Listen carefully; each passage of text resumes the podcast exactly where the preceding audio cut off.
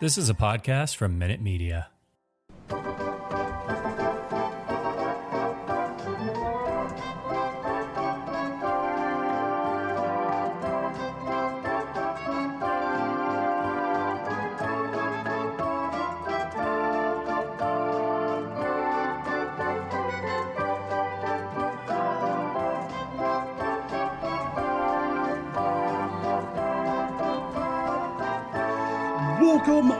Sox fans. Here are the bastards of Boston baseball. Welcome, everyone. The bastards are back for this Monday edition of the podcast. We are brought to you in part by the Minute Media Podcast Network. The Red Sox just wrapped up a three game set with the Baltimore Orioles, losing another series two to one. They are currently fourth place in the American League East, seven and a half games back from the uh, division leading New York Yankees, who are 16 and 6. I believe they've won 10 in a row as of today. Uh, Red Sox, five games under 500. Quick disclaimer for any first time listeners this is not a Homer podcast. We call it how we see it. When the Red Sox are dominating, we will celebrate that. When they are getting destroyed, we will be critical and at times savagely blunt. If you are easily offended, press the stop button immediately. But for those who embrace it, let's get rolling. I am Terry Cushman coming to you from Myrtle Beach, South Carolina, by way of Windham, Maine.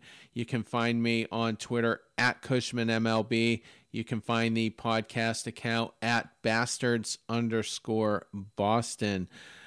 Joining me tonight from the city of Providence, Rhode Island, Charlie Smith.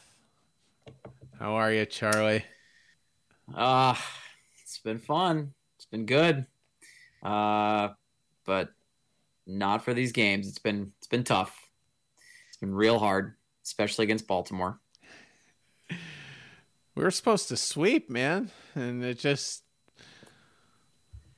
dropped the. Series. We needed to take two out of three. We needed to take two. We didn't get two. We can't Tough. even scare Baltimore. So bad. That's that's not good.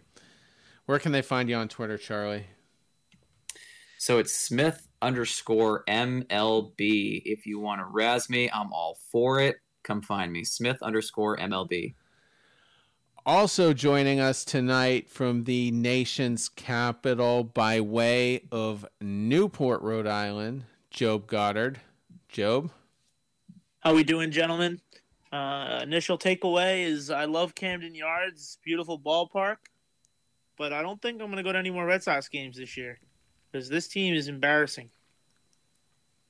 And the Red Sox fans who are upset with that take and the Chaim Bloom Illuminati can find me at JOBMLB. no job applications, though. None. I won't read them. I'll throw them out. In fact, I'm not even going to make that joke anymore. I'm upset with this team. because the team is the joke. They are the joke. Yes, now. indeed. okay. That is the problem. Well, uh, hopefully the Angels might have some severe jet lag and we can convert that to our advantage. But but the Red Sox still coming into the month of May now. For the listening audience, uh, today is uh, May 2nd. Red Sox still have only won one series on the year and tied with the Twins. Well, we may as well call that a win at this point, but it's it's getting pretty ugly. It's it's been a tough time to be a Red Sox fan. I'm not gonna lie. Uh, I'm ready to make some very drastic changes. I don't care that it's May second. Uh, I'm excited to talk about it. Well, all right. So lost the series this weekend, so the main segment for this show will once again be the weekend shit list. So, Charlie, why don't you uh, lead off? Who is uh, number one on your shit list?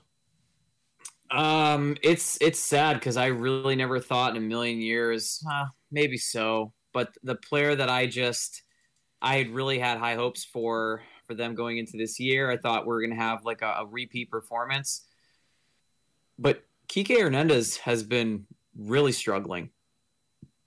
Not a little bit, a lot of it. He's not the only one, but I really, really wanted to see him do major work.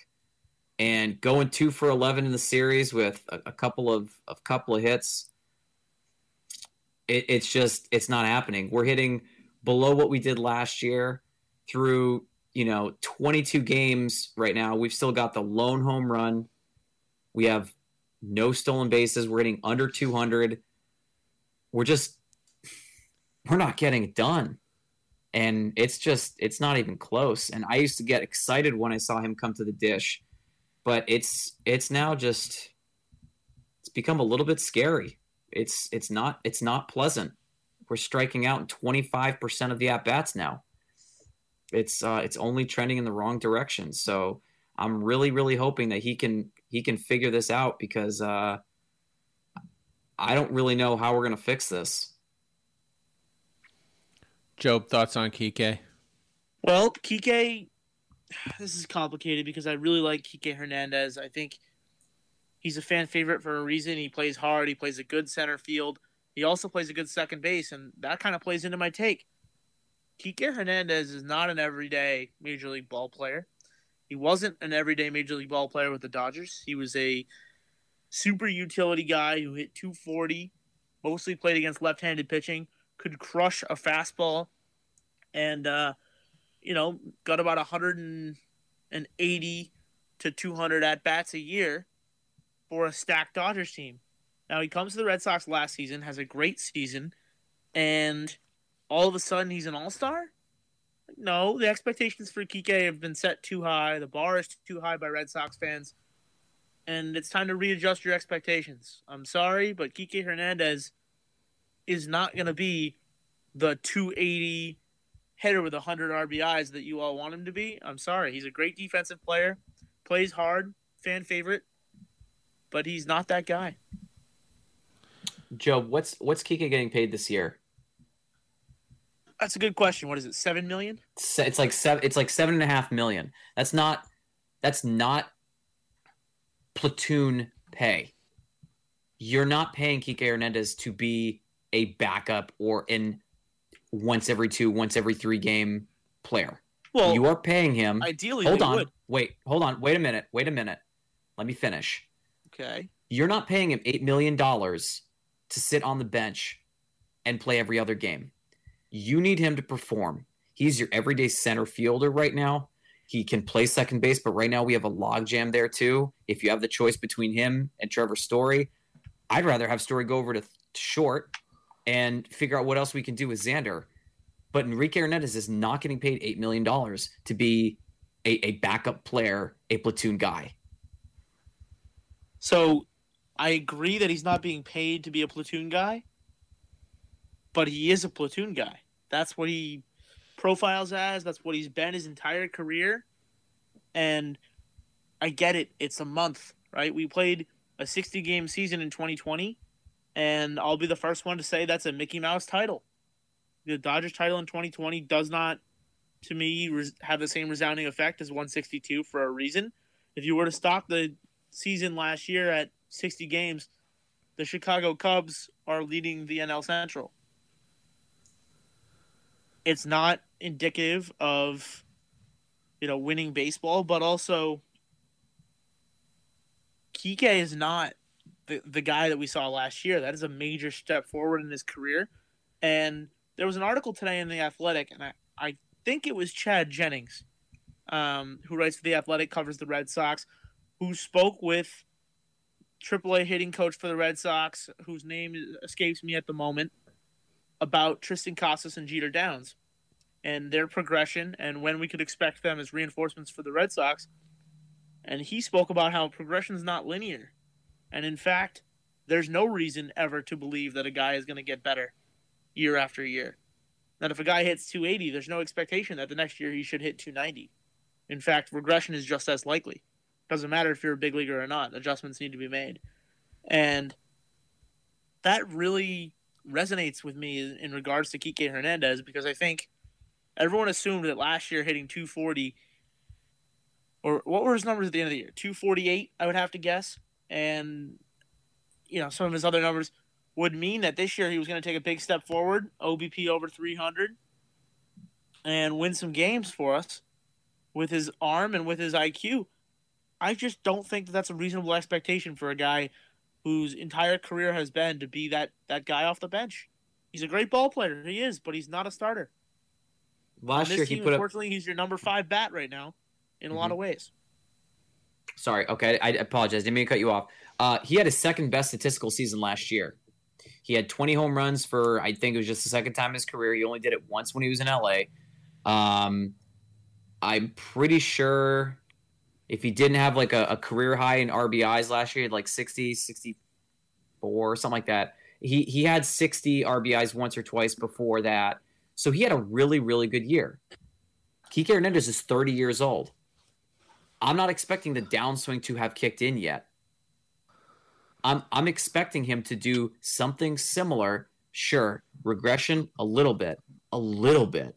This is major you're you're you're like a completely different person. No one's afraid of you at the dish at all. And here's the thing: you're facing Baltimore. You're going two for eleven against Baltimore. What excuses do you have? There is no excuse. This is closer to the player that he's going to be for the rest of his career than the player that we saw in 2021. That's that's just a reality of the situation. Not an excuse, just a reality. When Kike was signed last year to the two year, 14 million roughly uh, deal, I don't doubt that he was going to be an everyday player because I believe he was, but he was looked at initially as a super utility guy, and there was an expectation amongst the majority of the fan base that he would get most of his time at second base. And by the middle of spring training, I was telling everybody on the crew that no, I I bet he's going to be more of of an outfielder. Whether that was left field, center field, we weren't sure. Verdugo had played 2020 in right, so but I felt he would probably go to the outfield. That's where he did go.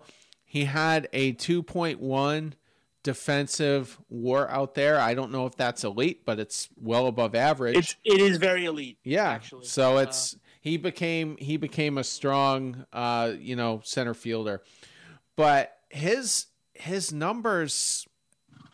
You talk about trading Hunter Renfroe because they were selling high. I'm wondering if we traded the wrong guy. I think they might have traded the wrong guy and traded for the wrong guy. In, yeah, in Jackie Bradley uh, K over there. Yeah, well, I mean, Renfroe's hitting 253 right now, right along the lines he was last year. Hasn't drawn a ton of walks. His OBP is under three at the moment, but I think it was uh, basically last year for the first month or two. He's hit five dingers. This isn't an easy year for home runs.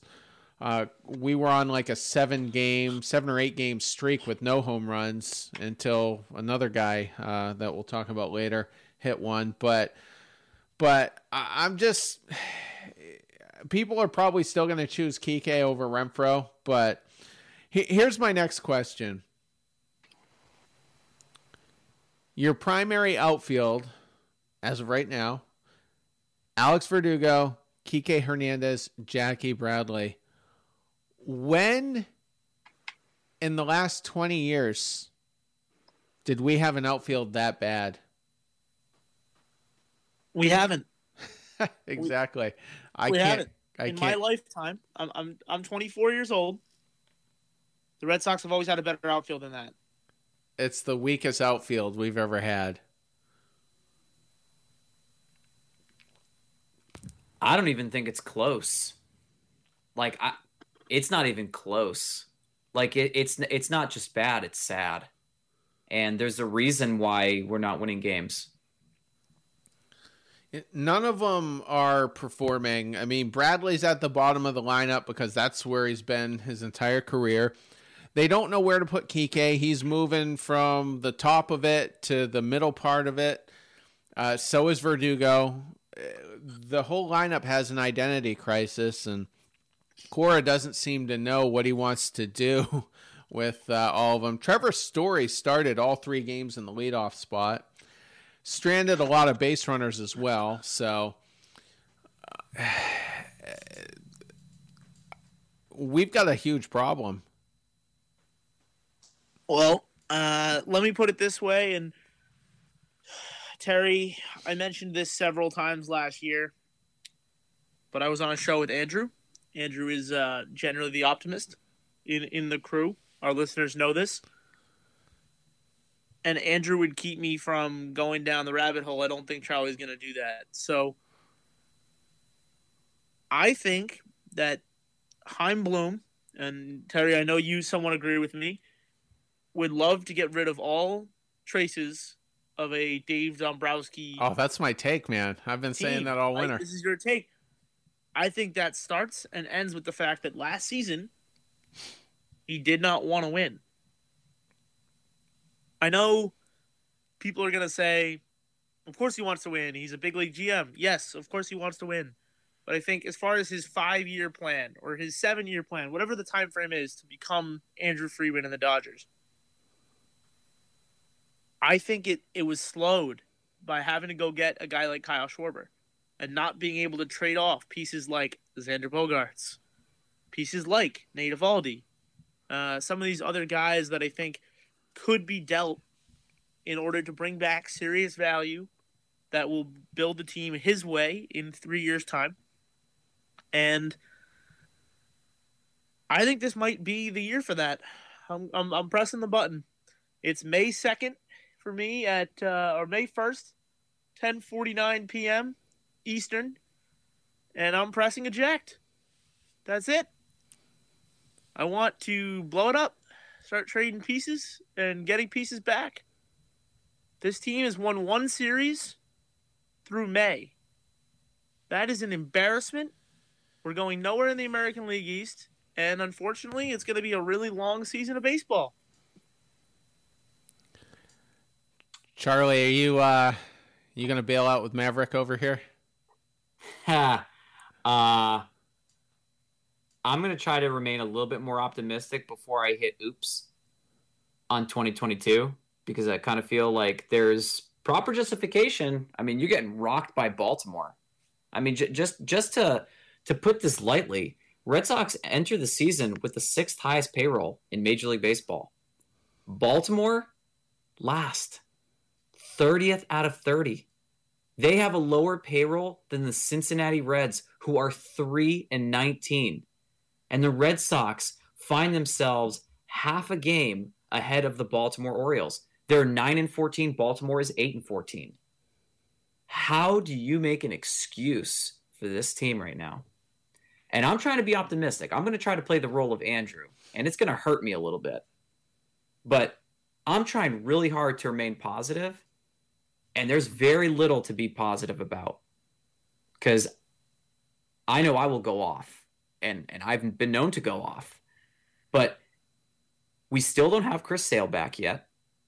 Paxton's not here yet. We still have a couple pieces that, that are still not here. We're we're still waiting for the how long is it going to take for Casas to come up? I am so over Bobby D. I am over him like a bad habit. I can't stand him. When he comes up to the dish, I actually get frustrated. I, I he needs to go. He he is need to go. We kept him. You know, it, it's like that movie Johnny uh, Walk the Line with Johnny Cash when the when the dad goes, the devil took the wrong son. We traded the wrong guy. Michael Chavis should have stayed. Bobby D should have been sent home packing, and instead we kept the wrong one. Well, we could option Bobby D if we had any semblance of depth. I'm all for it. Yeah. I'm all for it. Let me tell you, so, uh, and Job, I see your hand up too because I know you want to say something too. Um, I'm not going to hit reset just yet. I'm going to give it another two to three weeks, and if we still are in big trouble in a month, I'm going to try to remain a little bit more optimistic and, and kind of take a, a, page out out of uh, you know one of our our our other co-host book. I'm going to try to remain positive. We still don't have all of our pieces back yet. I think that once that happens, things will change a little bit we're not going to have a month of April every month. So I'll try to remain a little bit more positive. Joe, what were you going to add? You're, you're not wrong, and I know to stay on topic here because I know Terry hates when I wander. Right. The topic of the show is the weekend shit list. I was at two of these three games. I had great seats, really up close. Who isn't on the shit list? Like, let's be honest. It'd be much faster to go through who isn't on the shit list. Well, Top of my list of guys that you might not even think about. Like, sure, we can go Bobby Dalbec. Honestly, we can go the entire offense. They all suck. But uh, number one on my list is actually Carlos Febles. Um, I thought, and I pulled up the exact situation because I was at this game. I was sitting along the third baseline, about five rows up. So I, I really did have a good view of it almost the exact same view as, as Febles did. With two outs in the seventh inning of Saturday's game two, Trevor Story's on first base, and Rafael Devers does what he does best and hits a ball 105 miles an hour off the bat. It's on the ground, goes right through the second baseman, playing behind second base in a shift who boots it into left field. And Story is rounding third. And Febles throws up the stop sign. At this point in the game, you're up one nothing. There's two outs. And you have Matt Barnes ready to come in in the bullpen to face Cedric Mullins. The only hitter in Baltimore that is to be feared. And I don't think I'm exaggerating. I think Cedric Mullins is an all-star. well, Mountcastle. Mountcastle's a great player too. Yeah. Doesn't Mount- doesn't scare me to lead off an inning the way Cedric Mullins does. Agreed. Okay. Cedric Mullins, I think, is one of the better players in this league, and I think if he was playing on a different team, he'd get a lot more respect. A one-run lead for this bullpen. This bullpen's been pretty damn good. This bullpen doesn't have Garrett Whitlock available right now because he's playing in the starter role. Tanner Houck went four innings in game one, so he's not available. Robles got absolutely rocked in game one. Was very lucky to come out of there with a win. So you don't have your your number one option. You don't have your one A one B option, and you don't have your number two option in, in Robles. How do you not send Trevor Story there? I I understand, and fans are gonna think, you know, haters of this show, people who think that we hate the Red Sox, are going to say, well, a you don't make the last out at home. With two outs, you don't send the runner. And B, Xander Bogaerts is the best hitter in baseball so far this year. So give him a chance to hit. To that, I say God no. Send the runner. Trevor Story is the fastest guy on the team. He is absolutely wheeling around third base. And if he didn't see that stop sign, or if he pulled Emmanuel Ramirez and blew through that stop sign, he had it by three feet. He could have been safe standing up. And it cost us a, a, a run in that inning. They pitched around Xander Bogaerts. He wasn't able to get a base hit there. And the next thing you know, Barnes comes in, double to Cedric Mullins. All of a sudden it's tied up, and we lose in 10 because this offense can't score. Did you guys know that we lead the league in sacrifices with 25? 25 sacrifices for the Boston Red Sox. This is not the Pittsburgh Pirates. Doesn't what the hell is going me. on? Yeah. It's disgusting. I and in this situation, I would have played small ball. The way this offense is going, you do anything to manufacture an extra run. It is inexcusable that you expect as a coach who's watched this team and is more in tune with this team than three of us will ever be by nature of being with them every day expect that somehow in the top of the seventh inning on a beautiful night in Baltimore in April, they're going to wake the hell up. You got to send the runner. So Febles, I think, cost us the, the the extra run that would have led to us avoiding extra innings, avoiding the entire debacle in the tenth inning that we're going to talk about. and we wouldn't be doing a weekend shit list for the fourth week in a row.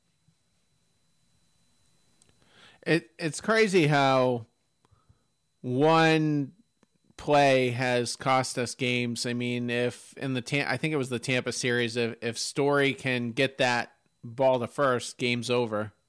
So you you gain one back there. Now you're four under five hundred, uh, and, and there's been others as well, and uh, it's just frustrating. Febles. Well, Terry, can I give you a stat? yeah, Can go I give ahead. you an interesting stat? Yeah. I found out today that the Boston Red Sox in 2022 are one of only three teams ever to be walked off by every team in the division in the month of April in the history of baseball. The That's- Orioles walked us off, the Rays walked us off, the Jays walked us off, and the Yankees walked us off. That is embarrassing. That is embarrassing. I've got a. I've got an even. This stat will make you want to barf. Here, here's one for you. The Red Sox on base percentage for the month of April was 273. That's the lowest it's been. I'm not exaggerating. That that's the lowest it's been in 90 years. Again, not exaggerating. That's a stat. That's how that's how putrid we've been and it's it's terrible. Charlie, thoughts? I'm glad I was muted. I'm really glad I was muted because I was not saying very nice words. Uh, that's embarrassing, but far from surprising when six or seven of your guys are hitting 217 or lower. Devers is hitting. JD Martinez is hitting. Xander Bogaerts is hitting. Nobody else is. Trevor Story hitting 217. Just signed a ridiculous contract. Franchy Cordero just came up. Not really going to say anything bad about him. Enrique Hernandez, we already talked about Kike, 195. Jackie Bradley, 147. Christian Vázquez, 220. Who else do you want to know about? Bobby Dalbec, 147. Plawecki, 150. It just, I mean, Verdugo, 238. We're just, Arroyo, 186.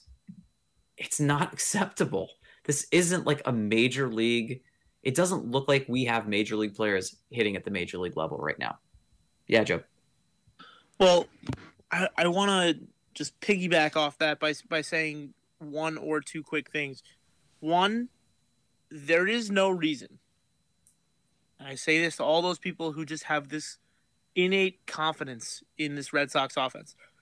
There is no reason now to believe that this team will improve as the weather gets warmer. We are very clearly entering a new era of baseball. We're back to the dead ball. The ball is not carrying the way that it has in previous years.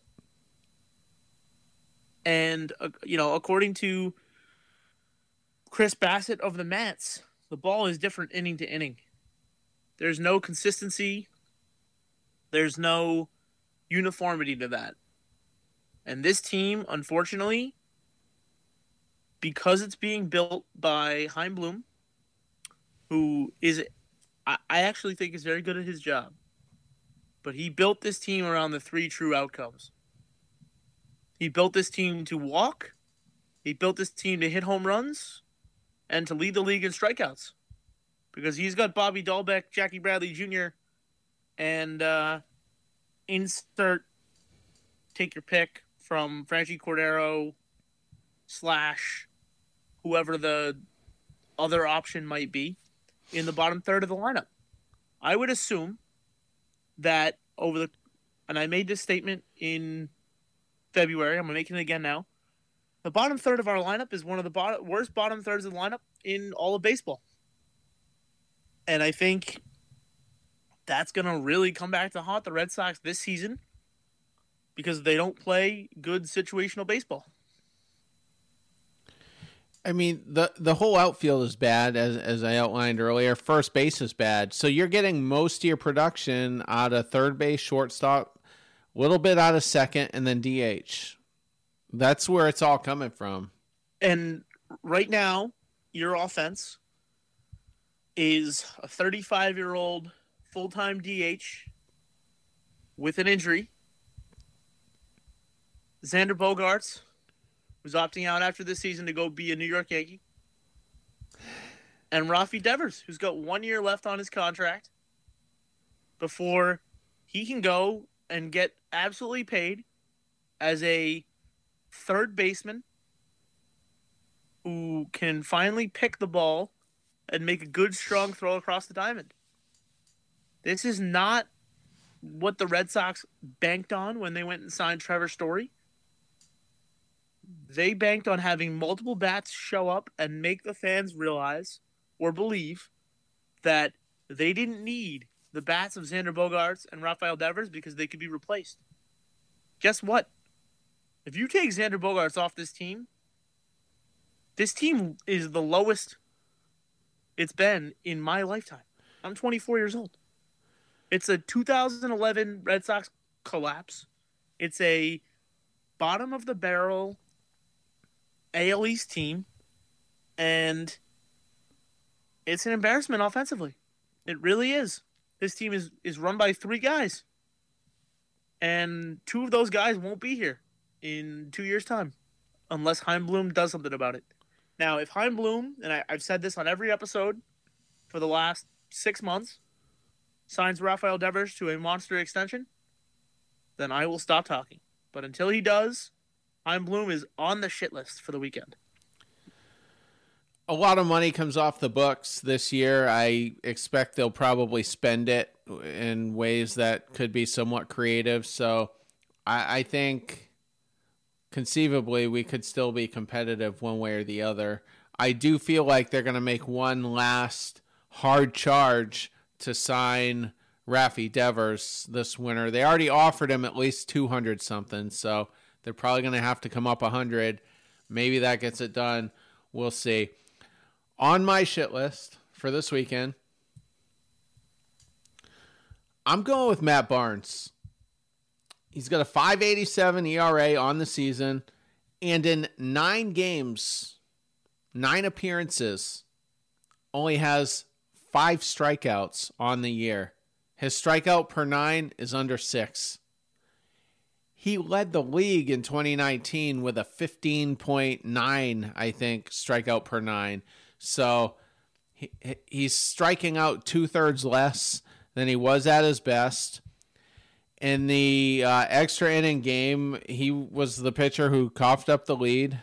Uh, he got two quick outs, two quick flyouts from Robinson, Chirinos, Chris Owings, and then Mr. MVP, as Job was saying, Cedric Mullins comes up, hits a double. Anthony Santander comes up, hits a single, which drives in Mullins. And it, it spiraled after that point. We were tied. We went into extra innings, and and we know how that ended. And I'm just tired of seeing Mark, Matt Barnes and high leverage. It's been almost a year since he's been dominant in any form, since he's been any semblance of a late inning reliever, which ended in late June when the, the sticky stuff was banned. Just gradually he started to slide like he always does anyway. And I think they're trying to salvage that contract. He's getting 7 million this year, I think probably 7 million or so next year. It was a 2-year extension. And it's not working out well. And I don't know why we're trying to force it. Matt Barnes is not a late inning reliever, and he never really was. He's never done it for a full season. He's he's a half a season guy, and the dude might be totally past it at this point. At this point in his career, relievers typically don't have a long shelf life outside of the really elite ones. So, I I think we're seeing literally the last of it. How old is Matt Barnes? 32 years old. That Matt right Barnes there is the was, end. Here's the thing with Matt Barnes. Matt Barnes was electric last year. He came out and it was two or three strikeouts every appearance, and that's why he got the contract he got. We're gonna be we're gonna be paying this guy 16 million over the next two years, plus the the the buyout in 24, which is another I think two million. We just got we're screwed here. It's two years and 19 million after everything's said and done. He's going to get paid. We're not going to be able to be on from Matt Barnes unless he has a resurgent year. And if he does, I'm moving Matt Barnes. I'm moving him for whatever. Even if I'm not taking a pick back, you can you want to pay the contract, that's cool. I'd be willing to to eat up some of that money to get him out because I, I, think his his best time is behind him. After Spider Tack, after that whole exposure, Matt Barnes last year when he when he started the year off, insane. Absolutely insane. I, I don't think there was one hitter that was like, all right, great, I have a chance at this. Because in 2020, he started off April on fire. 2021. absolute 2021, excuse me. Thank you. 2021 on absolute fire. He was the he was the one guy you did not want to face. He only had one blip in all of April. He struck out 20 plus guys in 14 innings, had one bad appearance. He was the guy. And then came the spider pack uh, spider tack issue. Once that happened, we started seeing slips. Was he that bad? No. Did he have moments where he got absolutely cracked? Absolutely. It was towards the end of the year, he completely fell apart. Right after the All Star break, he was blowing saves left and right. Lost a couple games in a row. He was not somebody I trusted. And right now, he's not somebody I want in any any remotely close game. Because as soon as Barnes came in, I, I already said this this is not good. I almost feel like we threw in the towel because he hasn't earned that right. He hasn't earned his rollback yet. And it's it's coming and it's biting us right where the sun don't shine. It's not fun. Well, I agree with the both of you. I, I was there at the game. My two takeaways are one, his curveball doesn't have that sharp bite that makes him effective, where it falls off the table about two thirds of the way to the plate. The other piece is he's having str- struggles locating the fastball up in the zone. He's not attacking hitters. He's nibbling. It's a confidence issue. And maybe that's because his fastball isn't 97 anymore. It tops out now around 95. And maybe he feels like that extra couple miles an hour is necessary because he's not performing to the capability that he can, that he needs to. And uh, he is proving to me my belief that you never pay a pitcher in a contract year. I understand the spider tack is a, a, probably a big piece of it, but to me, the one position in all of baseball that always outperforms in a contract year is always pitching. You can look across the board at all pitchers in contract years. Their ERAs come down about 0.3 points. Doesn't sound like a lot, but the difference between a 4 and a 3 7 is a lot. The difference between a 3 3 and a 3 is insane. And Matt Barnes had that edge, got paid, fell off the table, and now that money is practically dead money. You're going to have to eat the whole thing, if not a large portion to move that contract. I, I there are mm. a significant amount of contracts on this roster that come up next season. There's a significant, as Terry said, portion of the money that comes off the books. But there's also significant holes you have to fill. We don't have a closer. In reality, after this weekend, other guys that are on my shit list are also righty relievers. We only have one. Real quick, though, you may not know this. Um, Robles was having a, a, hard time with his PitchCom thing, and they he ended, was. they ended up getting rid of it uh, in the middle of the inning. So I, I don't know if that was a culprit or not, but I mean it wasn't his it, best. It happened twice. It happened twice uh, in this series. We saw it once for the Orioles in Game Two as well, where the the PitchCom just went out, couldn't hear it. Um, there were some cross ups. The one thing that worried me with Robles, and I was sitting two rows back of home plate, right behind the on deck circle, the very good view of the pitcher not a very good view of the strike zone with the umpire in my way. Um, So I can't really tell you was he throwing strikes? Was he attacking hitters? I can't tell you. What I can tell you is every single hitter who came up in that inning, whether they were out or not, made solid contact that if the ball wasn't a dead ball, might have cleared the fence. And there was at least one that went to left field that in Old Oriole Park is absolutely gone. And yet he got out of that inning. We won the game. So he gets a pass. No one is scared of anyone in this Red Sox bullpen when Garrett Whitlock's in the starting rotation. And Garrett Whitlock has only pitched his career high in pitches last week, 61. Well, yeah, he got the count up pretty fast and only lasted a few innings. So hopefully, uh, in his next outing, and he is going to make the next turn through the rotation. I was going to get to that in a second, actually. Really random. Ryan Brasier is going to be 35 years old in August. That's just insane. Yeah, I'd figured Well, he was we- closer to We 30. always think of him as the young guy because he came up as a young guy, was effective, Went to had some Japan. control issues, went back down, then had some injuries, and now he's back, and everyone wants to remember him as the young guy. We noticed it early in the season. His velocity is not what it was, It is. Top Go- it's going 95. back up. and it's going back up. So maybe he's healthy and, and he can be a difference maker. He's been very good in cle in the few clean inning opportunities that he's been given. Um, He but- hasn't given up a hit in three appearances. and all three of those are clean innings, if I'm not mistaken. Uh, I don't know. Uh, three appearances ago, it was only for one third of an inning, so I'm not sure how that played So out. I, but- guess then it would be two two straight clean innings. I know he pitched a clean inning Or did the he? other night against Baltimore in this series. Did he pitch today? No, he did not. Okay, He did not, but he, he did pitch on Saturday, um, or maybe that was Friday. No, that- clean inning. Was uh Saturday? Yeah. Saturday, game two. Yeah, he pitched a clean inning. Uh, he was very good. His fastball command was really good up in the zone. And he was attacking hitters, which I, I like to see. It seems to me that this Red Sox pitching staff struggles when there's guys on base. And I wonder if that's a mental thing or if that's a, a talent gap because another guy that's on my shit list, we'll talk about in a minute, really struggled with guys on base in this inning or in this series.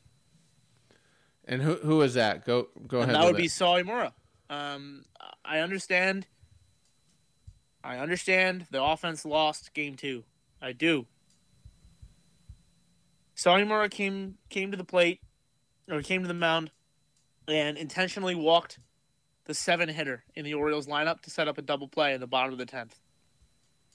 Mathematically, I know setting up the double play is the right move. But God, did I hate that! That's a Holy good God. I hate move. walking though. the righty hitter. I, I hate it. You're walking the righty hitter who hits 177 at the bottom of the Orioles lineup to then face the number eight hitter. And if he doesn't ground into a double play, then Cedric Mullins is going to get a chance to hit. That already burned you once in the game. So I hated that decision. He gets up there, throws a couple of really good splitters foul ball bunt, foul ball bunt. The third pitch that he throws, he fields it cleanly. He looks to third. I think he had a double play. And he threw the ball away and cost us the game. Now, that loss is not on him. The loss is on the offense. But God, if that doesn't encompass the issues with this team so far this year. Holy good God, did that feel like a punch in the gut? And it's really just it's an issue with this team. Guys get on base and they get jittery and they just forget how to perform. If he takes an extra half a second, throws that ball to third base, I think Rafi can get the runner at first. I really do. And then you're looking at two down, man on second base, and the number nine hitter coming up. You're probably looking at the 11th inning where the Red Sox offense goes 0 for 3 and we lose the game in 11 innings.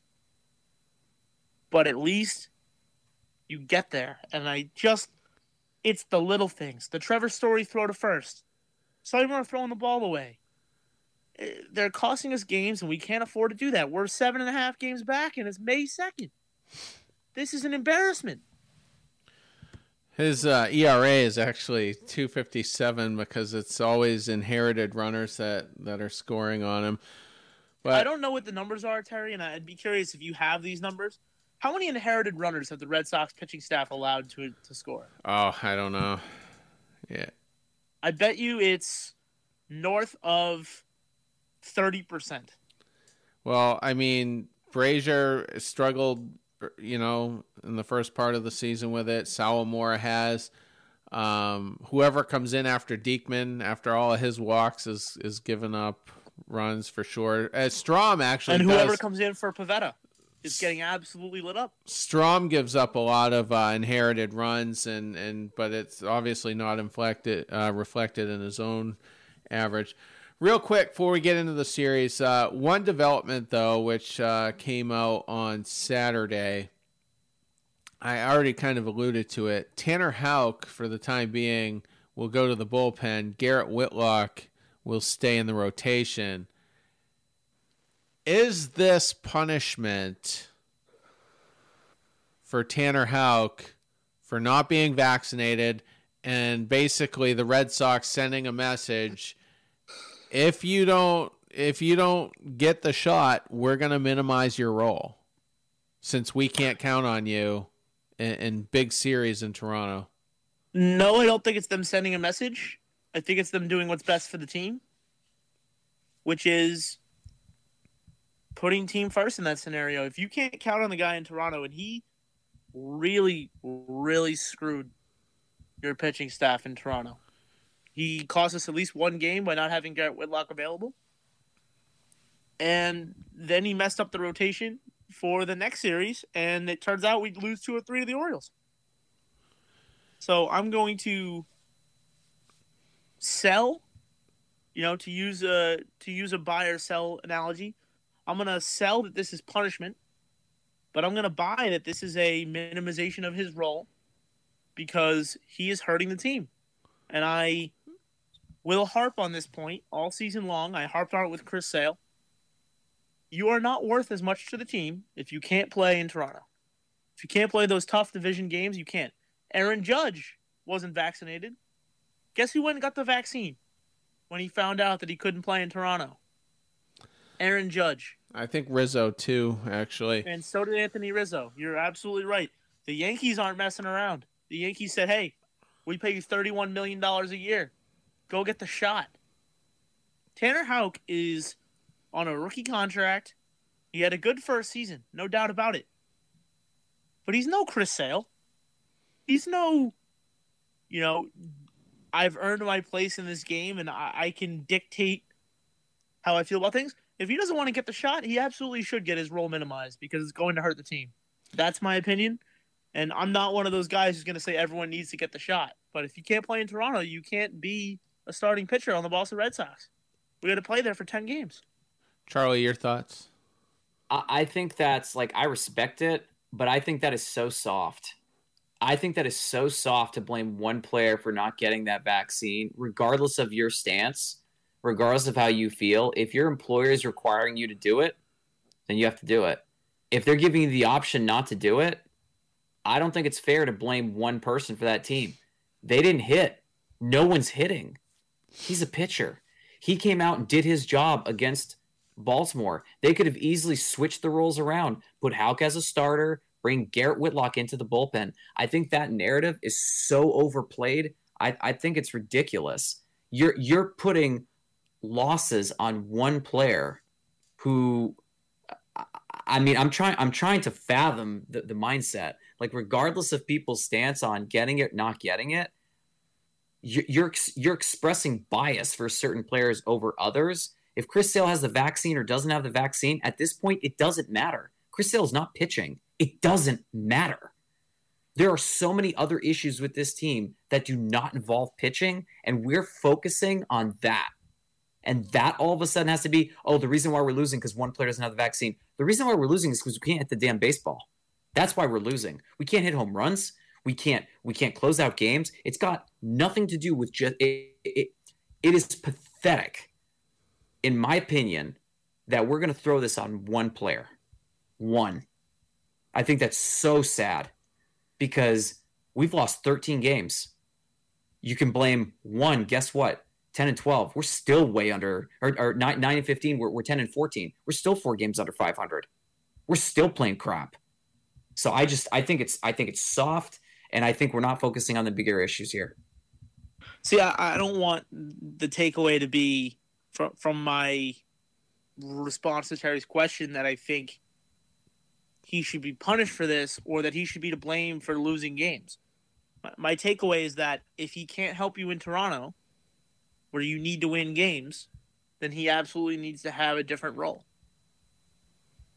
That that's that's my takeaway, and that's not a, you know, oh go get the vaccine because you're not available for your team. If you're not available, vaccination related or otherwise, you can't have the same role that you otherwise would. That's just a simple fact. You can't have a guy penciled in to be your starter every fifth day if he can only go 25 of 30 starts because he can't play in Toronto. That's a division opponent. Unfortunately, we have to go there twice this season. And I don't think, and I will die on this hill, that Garrett Whitlock to the rotation is a good move for this team. I think if Cora had his way, he wouldn't be making that switch, but he's making that switch because he doesn't want to have to shuffle his rotation every time they have to go to ball, uh, to Toronto, and, and that's why he's doing it. It's not a punishment; it's a change of pace. Terry, your thoughts? I don't know if he's being punished or not. It was the first thought that popped into my head. But here's the thing He's got an ERA of 241 on the season. He has a career ERA of 284. Now, the walks obviously a problem, but ultimately it hasn't come back to haunt him or the Red Sox. So here's where I have a problem with it. He's not your sixth best pitcher. Okay, there's there's other pitchers that aren't quite as good as him. Rich Hill, Nick Pivetta, namely. So it, I love Whitlock in the rotation. I'm not complaining about that. I've been clamoring for it longer than anyone here. So I still think Houck has to stay in the rotation. And he's he's gone through the order more than twice, uh, a couple of times this season. So and the, and the splitter is getting more effective, uh, you know, in recent outings. So I just hate the fact that he's going to be in that long relief role and not not a starter. Uh, I'm not a fan. Charlie, any more thoughts? I mean, I understand where people are coming from that this is a punishment, but you can manipulate the rotation to get it so that he doesn't have to worry about pitching in Toronto. I just that's just my take. I mean, I, I think you can still get him his his total number of starts. You don't have to worry about him pitching in Toronto because there's going to be a lot of players that don't do it. I think Toronto needs to wake up as it stands, but I mean, they're doing this to their advantage. They're not going to have to work facing teams at full strength. So why would they want to do something that helps benefit other teams? They're not going to worry about it. So if if you don't want to play ball in Toronto, unfortunately, they're not going to be able to play. They're going to have to send a couple guys up from taxi, whatever, and that's just going to be the situation for a couple days. Every single person in this group picked Toronto to beat the Red Sox all year long. We all picked Toronto to be the AL East winner. That was it. Done.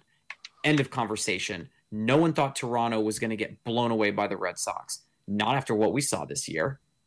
The fact that we won one out of four, I thought that's how many games we were going to win. Two would have been a blessing. Baltimore, we should have won two out of three. The fact that we won one is pathetic. That's my that's my final say on that. All right. I absolutely agree. Uh, I'm gonna just let Charlie's last take stand for the both of us, Terry, because I think he hit the nail on the head. All right, fair enough. Let's uh, just go ahead and get into the series here. Tons of conflicting uh, info here on when exactly Shohei Ohtani will start. Uh, ESPN schedule has it as Wednesday. CBS Sports says Tuesday. I'm just going to go with ESPN here because they seldom let us down. On the the normal MLB site, though, it's all TBD for um, Anaheim. So we'll just roll with ESPN. This is going to be a tough series, an extremely tough series. Uh, you got Michael Wacha, who we feel pretty good about. That's the good news. The bad news is he's facing Noah Syndergaard uh, in game one. So hard to not like Syndergaard in that matchup. Oh, I actually like the Red Sox in this matchup, and I, I think I've been consistent in thinking that we're going to win Your a lot of games pitching. with Michael Wacha. You know, the greatest pitcher on the staff at this point. Um, but I also think Syndergaard is is very much over the hill, and the Red Sox have a decent chance to win this game. The only issue that I foresee is that if if the Red Sox get down in this game, they will lose this game. Anaheim has a good bullpen, and Anaheim has Mike Trout and Shohei Ohtani to score runs, alongside Walsh, who's turning into a great player. Well, I mean, Syndergaard doesn't have the strikeouts this year, but his ERA is just uh, a little over two, two twelve. So still getting guys out regardless. Uh, his not walking anybody. His WHIP is zero point eight two. So So go ahead. I, I know how I know how uh, Job feels about Michael Wacha, and I and I'm not going to take anything away from him. Wacha's averaging five innings and one earned run a game uh, this year. The problem is that we haven't seen him go any longer than that. Really, uh, Thor has done progressively better as each game has gone on with the season. Like he two hit the the Astros through five plus, only had that one strike in that game, but his strikeout numbers have continued to go up and they're stretching him out more and more. And I think that um, of the three games, I really want Wacha to win this one. I really do. Um, I think this is going to be a toss up. We're, we're either going to win one or two out of this series. Um, I don't know it, it. I, I don't know if I can bet against Thor. That's the thing. And I the the offense for Anaheim for Los Angeles. Excuse me, I shouldn't say Anaheim. For Los Angeles terrifies me. Their whole outfield is terrifying. Walsh is great. Uh, you got Ward who's blowing up. Mike Trout is Mike Trout. I mean, we don't need to even talk about him. Um, their team is is terrifying, and the Red Sox right now they're not scoring runs. So I'm going to give the edge to Thor.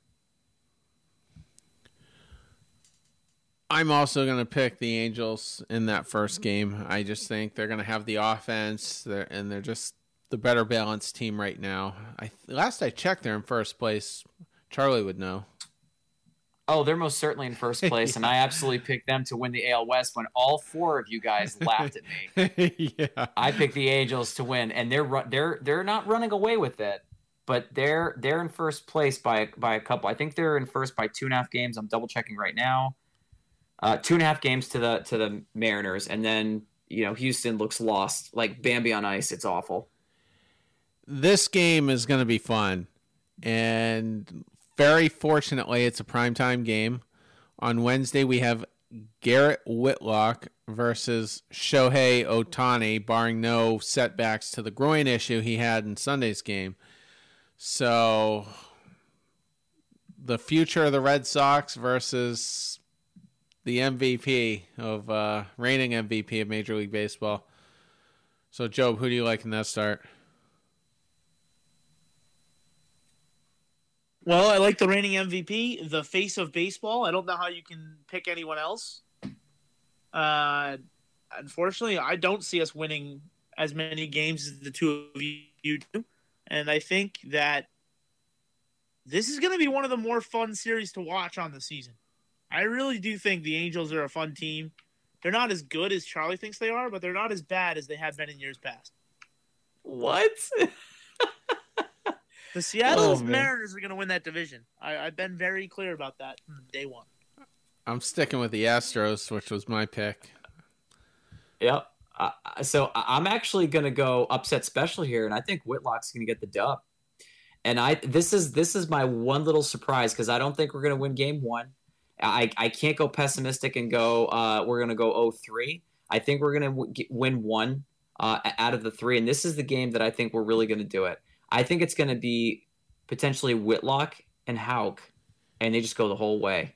Six innings, three innings for a save, or five plus, three plus, and they're just going to go back and forth. Uh, that's that's just this little little vision I had in my mind, and then it's just going to be like a passing of the torch. Like if you start, I'll finish it out for you. If you start, I'll finish it out for you. And that's just how it's going to be. I think this is going to be the one game that we win. It'll be a close one. It'll probably be a one run game. I'm taking the Angels again. I just think this Red Sox team is trash. I hope they prove me wrong. Uh, but I just I don't like what I'm seeing right now, and I don't think the Angels are going to be afraid of the Red Sox at all. So, final game of the series: Rich Hill versus Reid Detmers. Detmers. I don't know how he pronounces it. I've literally never heard of him. Um, but he's got a five something ERA. Most of that looks like it was uh, blown up by his second start of the season against the Rangers. They tuned him up for five runs. He hasn't given up two or uh, he hasn't given up more than two runs in three out of the other four starts.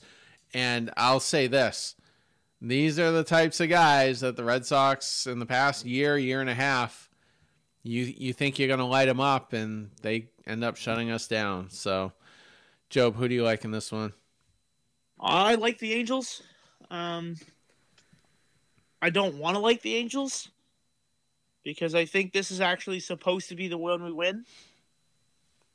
But uh, I'm going to pick against the Red Sox until they prove that they can be a Major League Baseball team, and uh, they haven't done that yet. So the Angels are going to take two out of three. A- and Angels it's are time going to start looking for trade partners for Xander Bogaerts. Go ahead, Charlie. My apologies, Joe. Didn't mean to cut you off. That's my my fault. Um, I'm I'm going to say this. I think the Angels will end up pulling this one out too. They have a starter that can go four plus, five plus. Uh, we haven't seen that for Rich Hill. He's averaged four innings the last two starts, no runs allowed, which is great. Five strikeouts, three walks over the last two, five hits. I we've seen the ERA go down, but then you go to the bullpen, and then it just becomes the Angel show. And so Well- I think I think the Angels will win Game Three. Ch- Charlie, you mentioned Rich Hill going for. Rich Hill had a, a perfect game going. Gave up a single, and Alex Cora pulled him on Saturday. There's not a lot of faith in Rich Hill. He's really not a starter so much as an opener. The way Cora is using him at the moment. He's a two times through the order guy. That seems to be the hard and fast rule with him. R- R- Which Rich Hill is I'm- I'm also okay twice with. your age. At his age, I- I'd like to see him piggyback with Tanner Houck. I think that the way they moved it on Saturday, that might be. I know Charlie mentioned Houck maybe with the Whitlock start, but I, I'd like to see a Houck Hill kind of piggyback movement. And uh, I actually think that might be the future for this Red Sox team. If they can get James Paxton back, maybe even Chris Sale back to go sets of two. Like a, a Paxton, Houck and a, a Whitlock Sale. That that's two wins, and then somehow you got to piece together a couple of other games. It's uh, it's to me a possibility. I'm still a hardcore skeptic on Chris Sale, but I'm gonna also take the Angels in Game Three. I have it a sweep for the Angels, so. Um, on that note, we will wrap. Uh, tomorrow, you can uh, find Totally Legit or Calling the Cops fun format. Uh, everyone enjoys it. So that will be out for your Tuesday morning commute. Everyone have a good start to your work week. Take care.